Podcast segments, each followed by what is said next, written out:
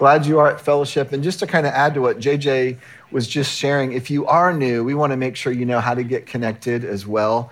We have a website that's just an easy way to find out about our church, and you can put up in some information if you want us to reach out to you or you want us to know you a little bit. We'd love to.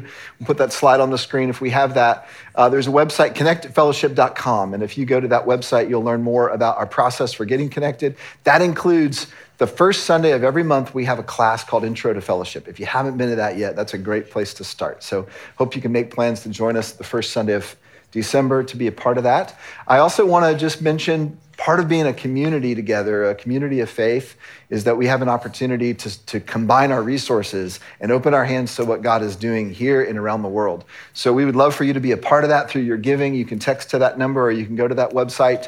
Um, we don't pass a basket, we don't do plates and that kind of thing, but what we do do is just remind each week that this is part of worshiping together, to, to open up our hands and allow God to steward our resources.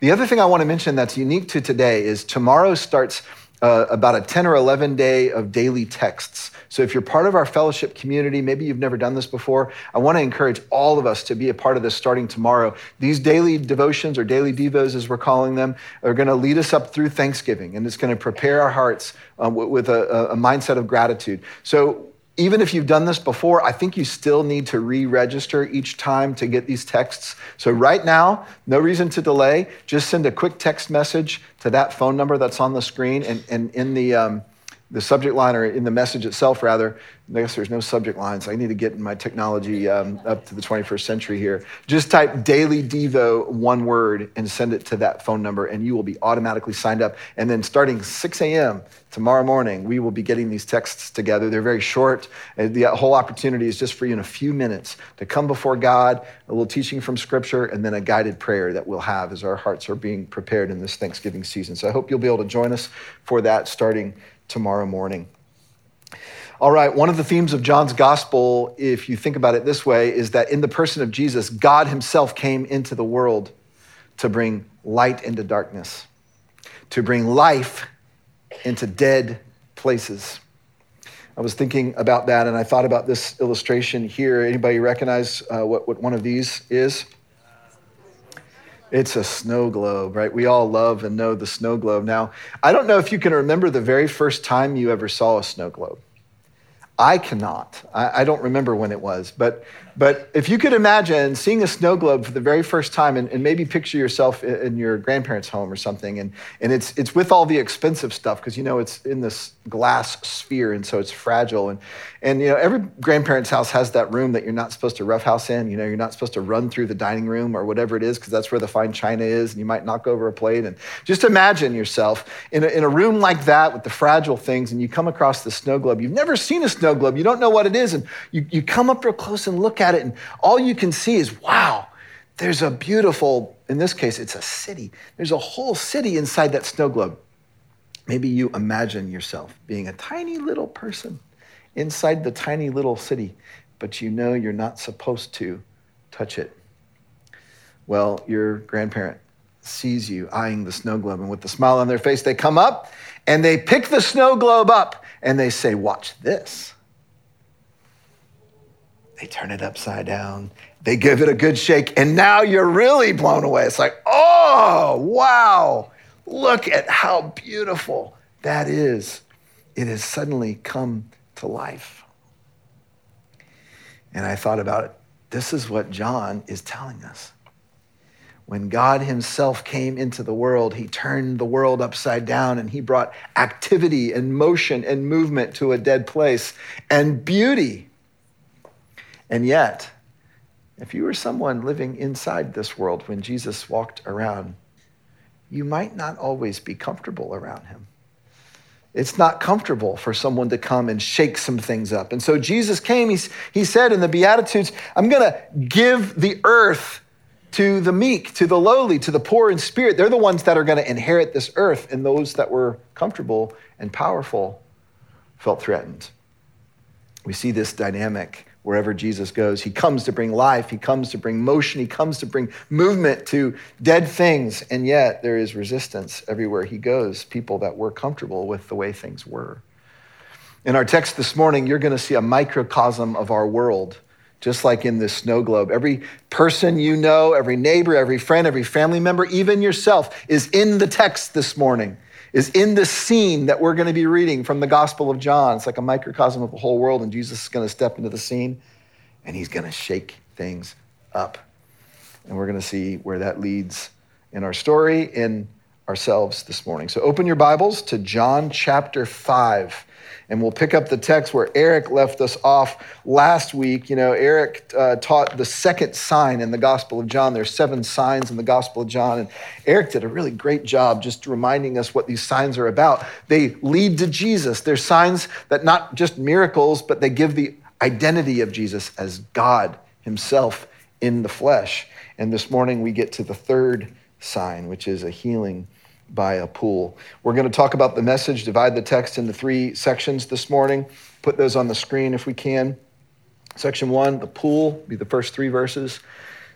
Part two, the one, referring to the one that Jesus healed, verses five to nine a, and then the reaction, nine b through eighteen. And that's how we're going to break down the text this morning. So let's start with part one, the pool, and I'll read the first three verses of John chapter five.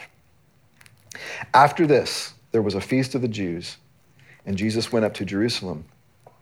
Now there is in Jerusalem by the sheep gate a pool, in Aramaic called Bethesda, which has five roofed colonnades. And these lay a multitude of invalids, blind, lame, and paralyzed. Just a reminder, Jesus would go to Jerusalem at least three times a year because he He was a, a Jewish male, and Jewish males were commanded to go to Jerusalem for wherever they lived around Israel. They would gather for the Feast of Passover, Feast of Tabernacles, and the Feast of Pentecost.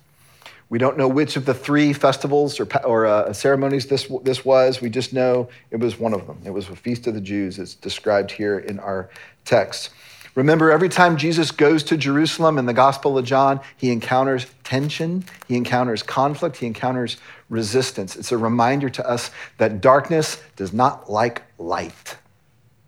The prince of this world, who is for now the enemy of God, is the prince of this world, does not want Jesus on the throne. So think about it this way. God in the flesh, in the person of Jesus Christ, the closer he would get to his throne, to his temple, to his true home, the more resistance he encountered. Darkness does not want to give an inch to light. This particular text for many years used to be uh, a place where critics of the Bible would go to to say, you can't really trust the accuracy, the, the historical accuracy of the Bible. And they would say, because there is no pool. We've never discovered a pool by the sheep gate. And the Bible in John chapter five says there's supposed to be a pool with five roofed colonnades, no doubt. And that would have been an unusual pool. The, the colonnades were the pillars that they used to put roofs around their, their pools to give shade. And so how could there be a five-sided pool? That was the only thing that they could imagine would have five colonnades, you know, around the sides of a pool, and they hadn't found any pool, much less a five-sided pool. And then they started digging even deeper, and what they found was this. This is the Pool of Bethesda, and you can go visit it today. It was discovered, I think, about one hundred years ago or so. It's right outside the walls of the Temple Mount area. And uh, it was hard to find because people had built on top layers and then built on top layers and built on top layers. So when you go to Jerusalem today, you have to dig down about thirty feet to find the first century layer. And when they dug down thirty feet, they found evidence of a pool. It's hard to sort of see uh, in this picture. What was really remarkable about it was at first they found just one section of the pool, then they kept digging and excavating, and they found it was actually two pools next to each other, an upper pool that flowed into a lower pool. You can imagine this. The whole thing made a rectangle, but there was an additional colonnade in between to separate the upper pool from the lower pool, thus five colonnades. I love it when we discover things like this. And go ahead and take that picture off the screen. Now, why would there have been all these blind, lame, paralyzed people lying around this pool? Well, we actually get a hint about that from verse four. Look down at your Bible at John five, verse four. That's a trick. There's no verse four in your text. Now, depending on which version you're, you're, you're reading, you're utilizing, you might see a verse four and it has a little note probably in the margin that says something like this verse was likely not in the original text. If you're following along this morning in the, the John, the purple John books that we gave you, you just don't see a verse four at all. What is going on here? Well, first of all, remember that the original text does not have verse verse numbers or chapter headings or anything like that. It was just writing. So people came later and they subdivided into chapters and subdivided into verses. And, and at the time when they did that, there was an additional sentence in the text that they were using when they gave chapter and, and verse headings. Let me read to you what that sentence was. It, it, it reads this. They were waiting. The they refers to the people around the pool. They were waiting for the moving of the water. For an angel of the Lord went down at certain seasons into the pool and stirred the water. Whoever stepped in first after the stirring of the water was healed of whatever disease he had. So that was in a lot of Bible translations for years and years. And then, as we've discovered more and better manuscripts, frankly, and, and the, the older a manuscript is, the closer it is to the original, scholars started realizing the older manuscripts don't have that verse in it. They don't have that sentence in it. So what do you make of that?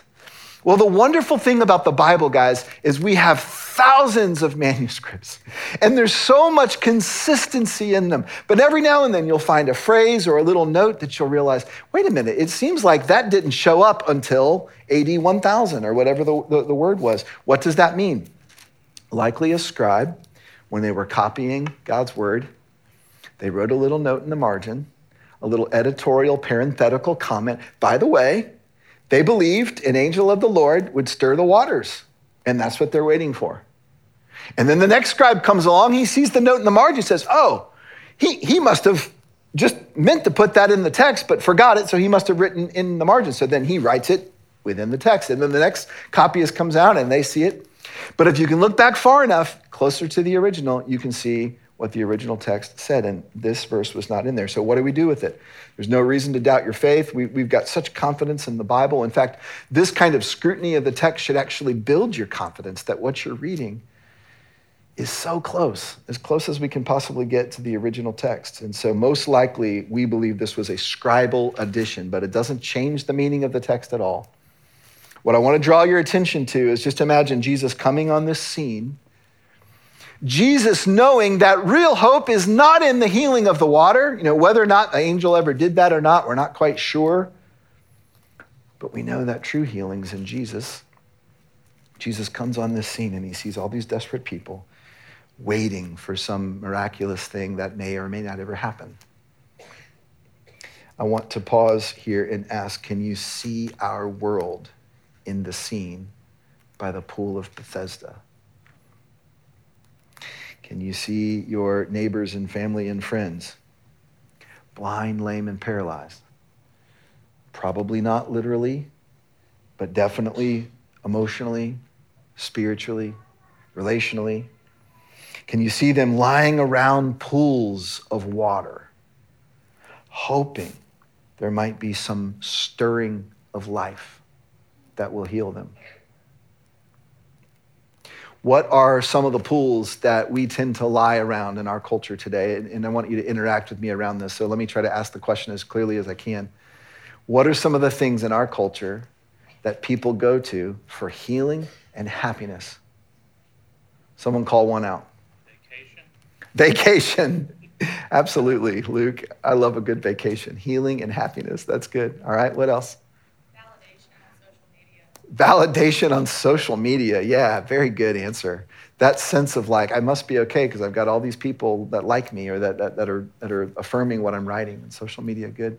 What are some other pools we go to for healing and happiness in our culture? Work. Yeah, for sure. A sense of validation or a sense of um, uh, value, worth from our work. What else? A couple more. Money. Money. Source of security, source of safety, contentment, happiness. Good. We could keep going, couldn't we? Here's here's some that I wrote down just to kind of add to the list. Entertainment, man, sometimes we're so sick of the world around us, we just want to kind of numb ourselves and just not really feel, and we just kind of can go on entertainment binges.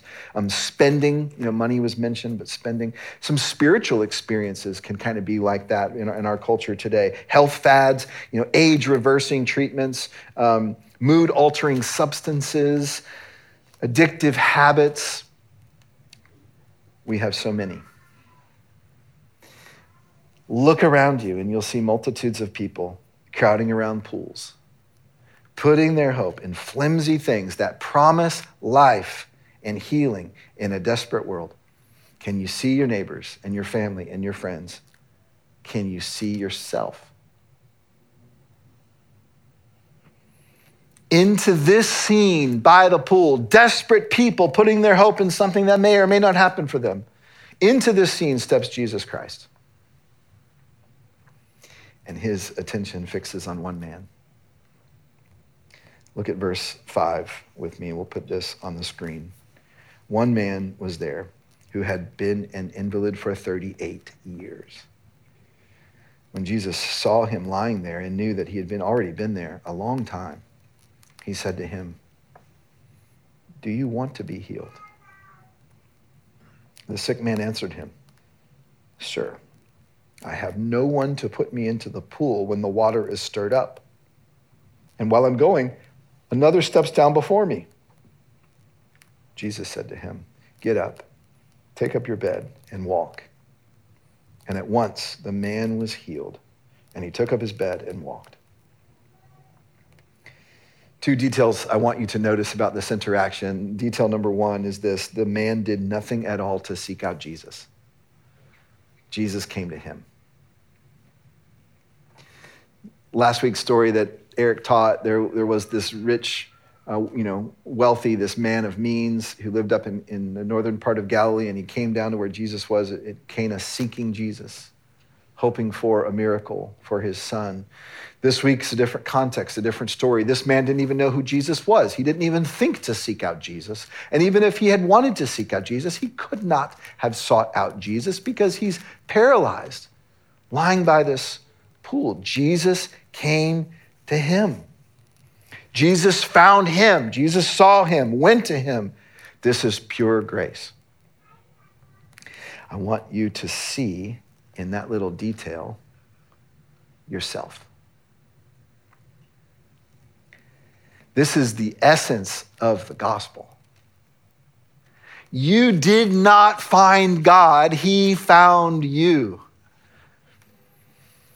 Your story is not a story of being smart enough or, or, or aware enough or intelligent enough or working hard enough religiously to find God and earn some kind of healing and acceptance from him.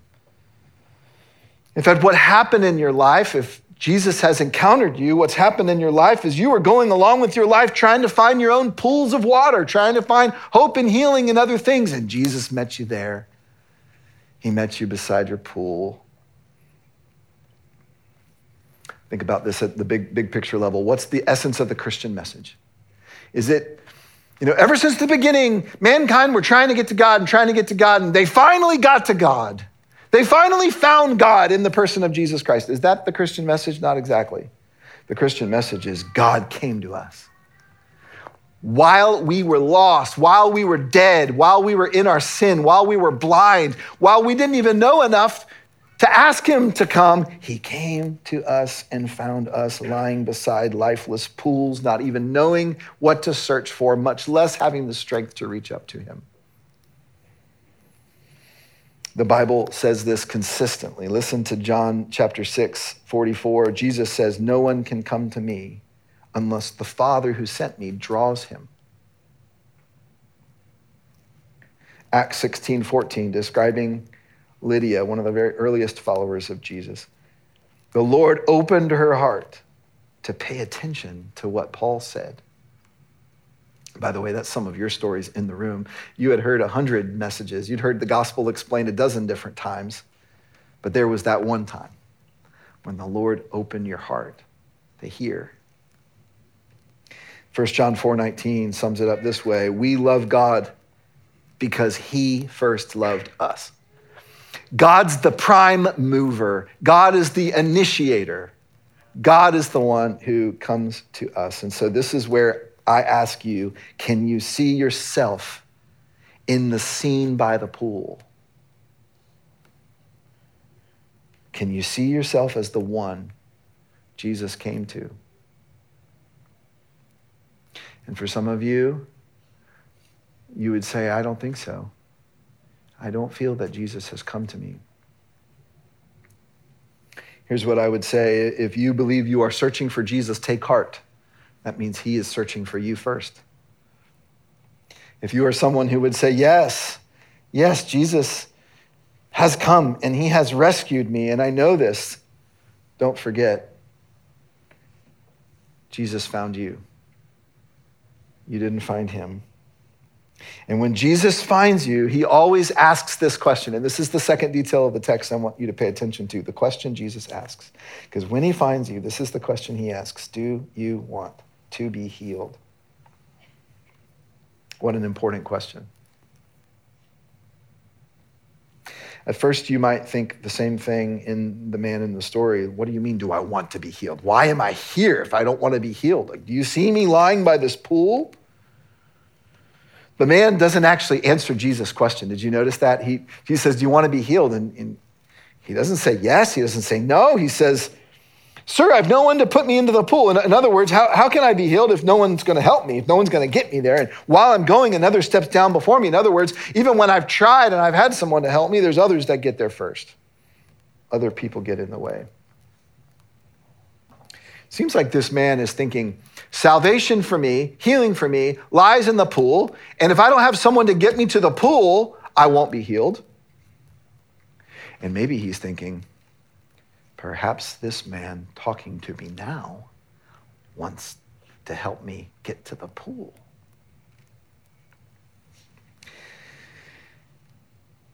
Perhaps this man is thinking, this stranger who's asking me this question might be a nice guy. He might even be a means to my healing. He might take me to the waters of salvation. Tim Keller pointed out that what this man is hoping for is essentially the same thing we all start out hoping for when Jesus starts coming into our lives, when Jesus starts interacting with us. What does he mean by that? We all start off by seeing Jesus as a means to an end, not the end itself. So this man is saying, maybe this Jesus guy will be the one that will take me to my salvation. I think this is true with all of us. I think Keller is right on that. I, I think many people not only start there, but never know any different. Let me explain how this works. Typically, when people start paying attention to Jesus in their life, in other words, get back to church, maybe start praying, start reading their Bible, it's because something uncomfortable has come into their lives and they want God's help with it. They want Jesus to help them fix the broken relationship or, or a career that is not going well or a lost dream, or they're, they're getting older and their body is breaking down and they're like, I need some help. I'm hurting, I'm suffering. Maybe their family is out of control. Maybe a boyfriend or girlfriend broke up with them. Maybe there's a health issue, et cetera. And so they say, I need Jesus to help me move forward in my life. I need him to help me become whole. And guys, that's not a bad thing. That's just a starting place. And so in essence, you, we all start there, right? And, and what we're actually thinking, what we're really saying is wholeness for me is in that thing. It's in the relationship getting healed. It's in my child coming back to Christ. It's in getting married someday and I'm lonely and those things. And wholeness for me is in that thing. And if Jesus will help me get to that thing, will help me get down to the pool and be healed, then I want him in my life. We're all like that. So the man thinks maybe Jesus will carry me down to the water because it's the water that's going to heal me. And Jesus basically says, I will not take you to the water because I am the water. So here's what this means for you and for me. Jesus is not quite content to be a means to our end. Some of you want Jesus desperately to help you get something in your life. He, he may or may not. But I want you to think about it this way. If he loved you just a little bit less, he would be happy to carry you down to that pool to see if the healing waters of the pool actually work. If he loved you just a little bit less, he might be eager to say, yes, I'll heal your marriage. You got it.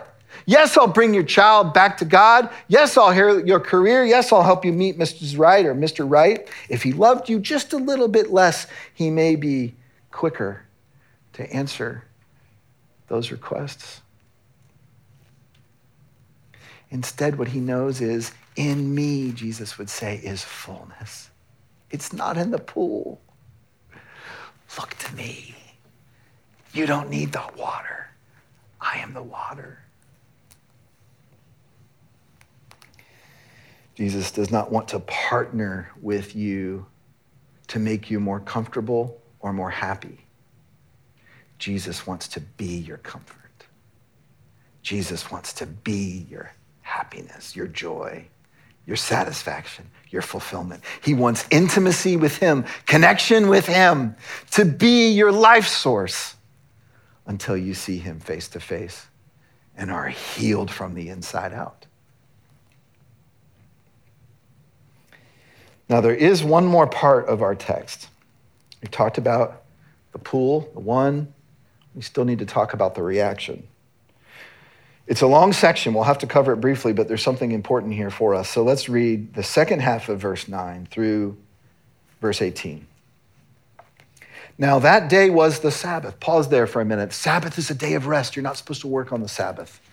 Verse ten, so the Jews said to the man who had been healed, it is the Sabbath, and it is not lawful for you to take up your bed. Pause there for a minute. They had all these detailed rules about the Sabbath, and one of them is you can't move things from one place to another. In other words, you don't move on the Sabbath. You know, if you're, you would never plan your moving day on the Sabbath. And this guy has his bed, right? He has his mat. This is the place that he sleeps. You know, he's walking around. It looks like he's moving day for this guy. And they're like, what are you doing? Look, look what happens next, verse eleven. But he answered them, the man who healed me, that man said to me, Me, take up your bed and walk. In other words, I, this wasn't my idea. I was commanded to do this by a guy who rescued me, who healed me.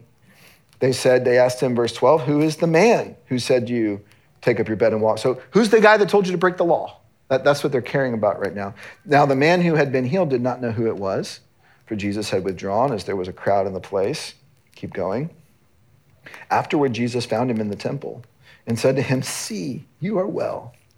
Sin no more, that nothing worse may happen to you. The man went away and told the Jews that it was Jesus who had healed him. And this is why the Jews were persecuting Jesus, because he was doing these things on the Sabbath. Oh my. Pause there for a minute. Do you, do you feel the tragedy in this? You know, it, from our perspective, maybe it's easier to see than it would have been for them. Here they are in the microcosm of their snow globe, living life. Things are kind of working for them, at least as far as they can tell. They're kind of on the, they're kind of on the positive side of life. They're the ones that have power. They're the ones that have respect. They're the ones that have validation. And Jesus comes, he turns upside down the snow globe, and they say, it doesn't work that way.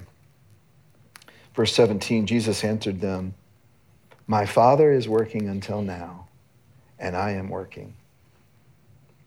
This was why the Jews were seeking all the more to kill him, because not only was he breaking the Sabbath, but he was even calling God his own Father, making himself equal with God. The Jews at the time recognized, yes, we rest on the Sabbath, but God is at work on the Sabbath. At least things grow on the Sabbath. Um, babies are born on the Sabbath. People die on the Sabbath. There's, there's giving and taking. There's breath in and out. God must be at work. Jesus is saying, listen, my Father is working, I am working. He was putting himself as God. So in the microcosm of life by the Pool of Bethesda, we not only find hurting people, desperate people, broken people, we find ourselves there too. We also find another group, the group that Jesus would later call the blind guides of Israel. What a metaphor. The people that are supposed to be leading the way, the people that think they're leading the way and think they know where they're going are the truly blind ones, not the ones lying beside the pool. No sooner had the celebration started for this man than these other men moved in who could not see the miracle because they were so fixated on their rules.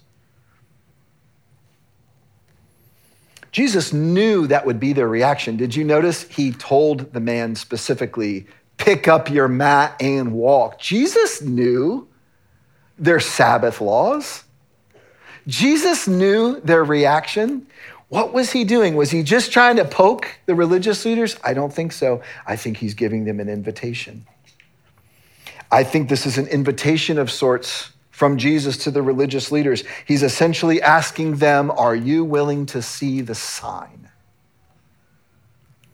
Are you willing to see this not just as a miracle, but as something that points to my true identity as God in the flesh? Because if I am God, Jesus is saying, I have authority to turn the snow globe upside down. I have authority to act and move in ways that you wouldn't expect and that you might not be comfortable with and that doesn't feel like it fits your little box. Jesus' invitation to the religious leaders is this: will you dare to believe that God himself is among you, doing something new, doing something disruptive, bringing light and life in movement to dark places and lifeless places, and that has implications for you as well. Here's the irony of this story. The most religious people in this text, so to speak, were so sure they were on God's side that they missed God himself. Can you see our world in this scene? Can you see yourself in this scene?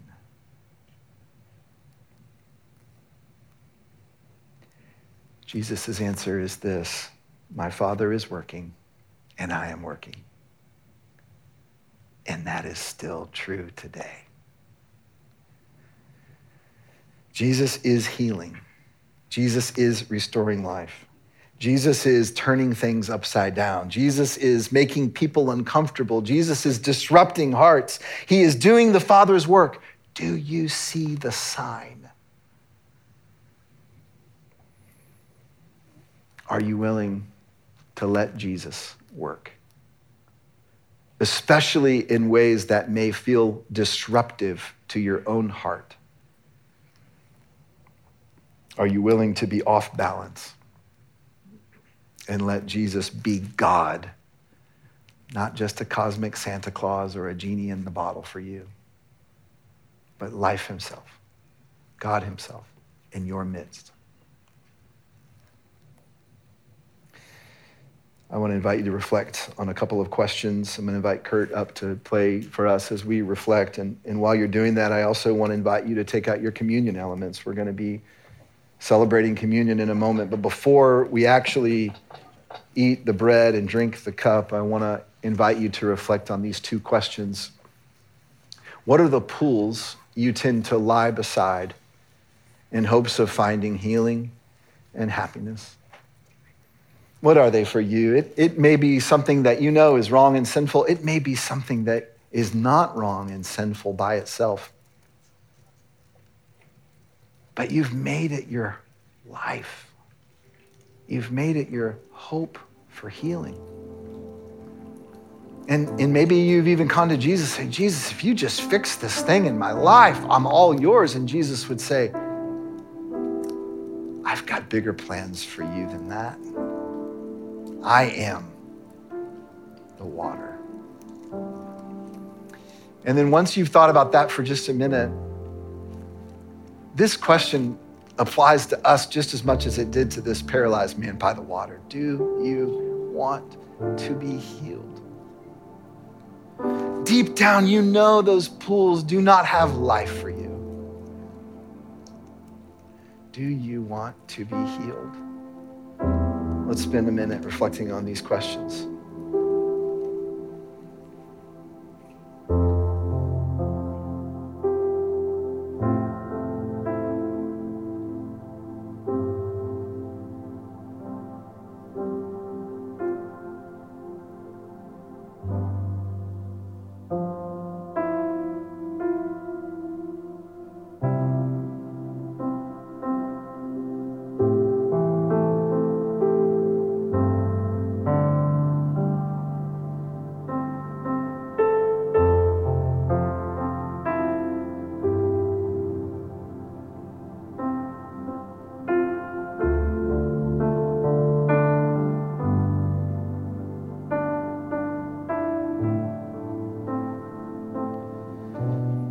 if you are someone who believes as, as best as you know how that Jesus is life, then I want to invite you to take the bread and hold it in your hands for just a moment. We'll, we'll eat it together in just a moment. But let me say this about the bread as we hold this in our hands. Jesus, next chapter in John chapter six, Jesus will describe himself as the bread of life. And what in the world does he mean by that? He, he essentially means there, there's a sense that, that that he's life itself. It's all that you need is in him. And, and for us, we're like, well, how can he possibly be all that I need? You know, I, I need a lot of other things.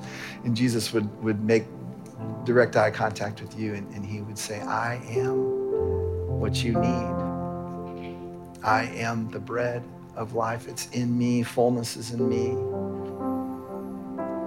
And what you hold in your hands now is, is just a token, but it's a powerful symbol that points us to the death and resurrection of Jesus and reminds us that he is what we need. He is our bread. If you believe that, let's eat the bread together.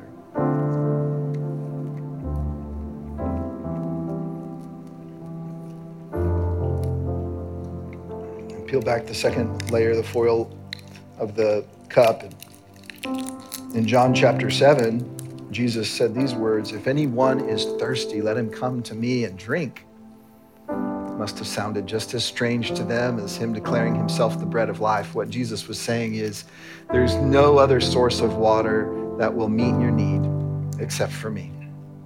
If you believe that is true this morning, then let's drink the cup together.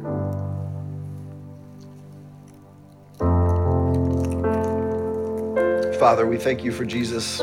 We thank you for his grace, his gift, his love. Thank you that he came to us. He found us lying beside pools.